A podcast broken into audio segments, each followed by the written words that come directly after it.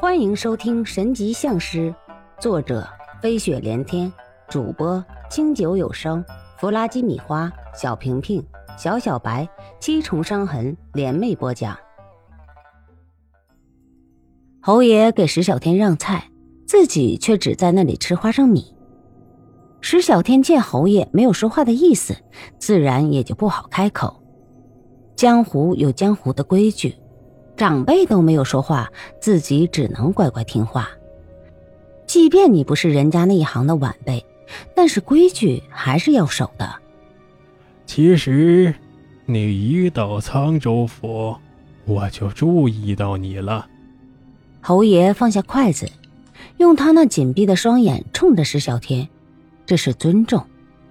面前这个孩子做的中规中矩，值得一个老前辈去尊重他。韩老三也是我邀他去你那里试的水，别看老头子我眼瞎了，但是心可不瞎。三个酒过后，那就自由喝酒了。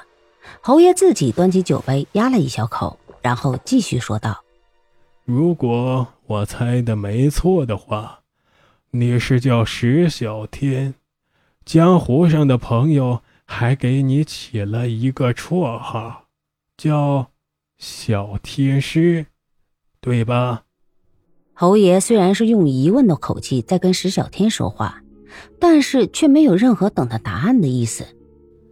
听说你在长江以北很少露面江南的好手有几个都栽在了你的手上，不知道。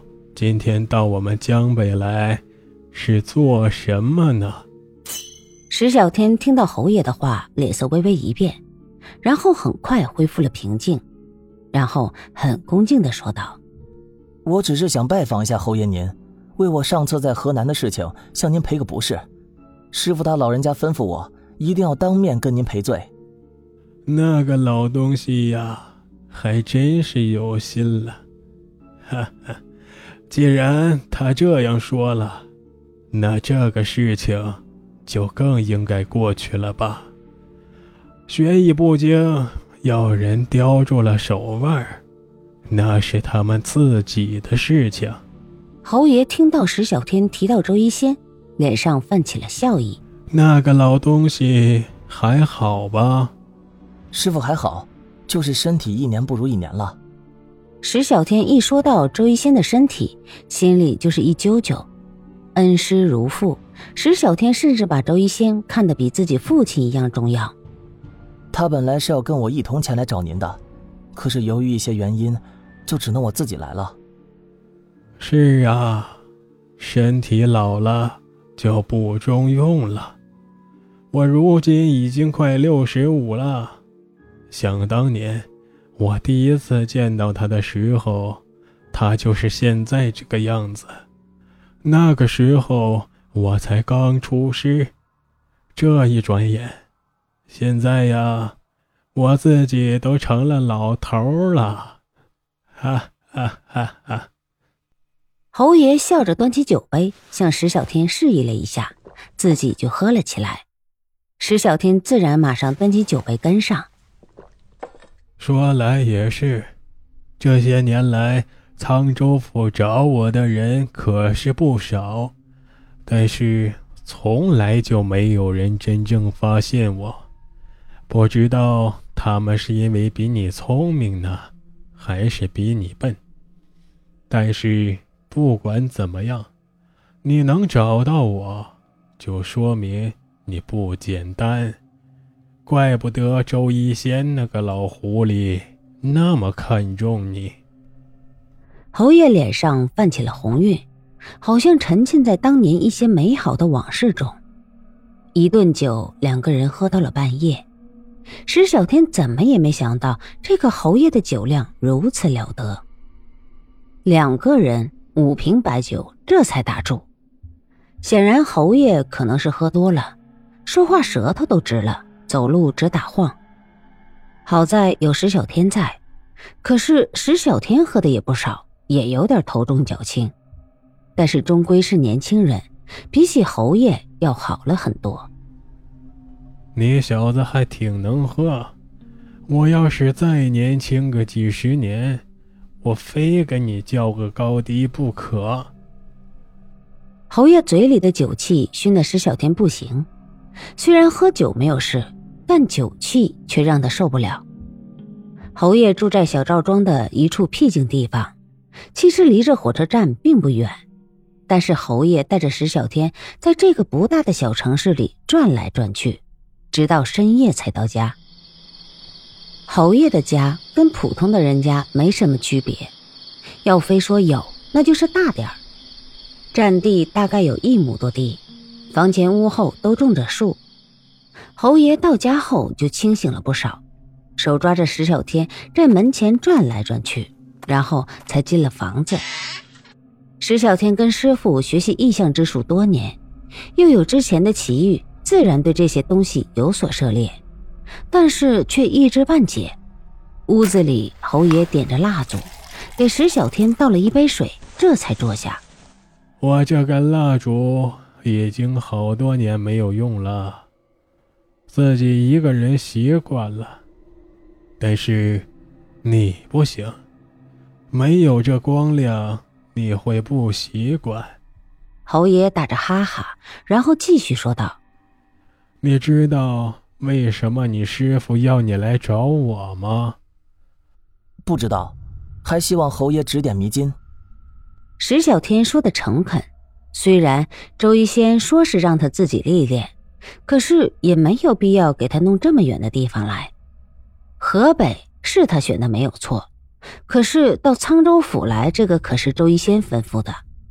因为你师傅要你清醒一下。侯爷说着话，从兜里掏出一个东西，丢给了石小天。石小天接过来一看，瞳孔瞬间放大，伸手一摸，这才发现，一直从不离身的半个砖模，竟然在侯爷手里。你这两年太过招眼，你从来没有吃过亏。为什么？因为你出来行走江湖，依仗的是你师傅。有他在，基本上都要有人给你几分薄面。你仗着你师傅传给你的那点相术，就想横行江湖？畅通无阻，差远了。侯爷的话就像是警钟，一下子让石小天明白了过来。其实细想起来，的确是这样。自己跟师傅在一起，做对了固然好，做错了，周一仙就会为自己擦屁股。现在自己所做的这些，正好是一次很好的锻炼。嗨，别说你了。就是你师傅都知道，玄学只是天下的一部分，不是你学会了玄学就可以无所不知、无所不能。要真的是这样，那算命看相的不都当皇帝了？今天我就要作为长辈，给你上上一课，要你知道。什么叫做江湖？从屋门到大门口，有六十小步，三十大步。这样，你在明天我睡醒之前，可以从这里走到大门口，然后再走回来。那我就告诉你，你师傅要你来的真正目的。侯爷说完话。就不再理睬石小天，而是自顾自的进屋睡觉去了。石小天的脸色很不好看，他知道这些事情不可能这样简单。既然侯爷这样有把握，那就说明这里面有蹊跷。可是既然来了，就不能半途而废，所以石小天硬着头皮只能试一试。石小天刚一出屋，里屋的灯就灭了。他站在门口打量了一下，就开始大步往前走。一、二、三、三十五、三十六。石小天一边踱着步子，一边数数。当他数完后，发现他还在原地。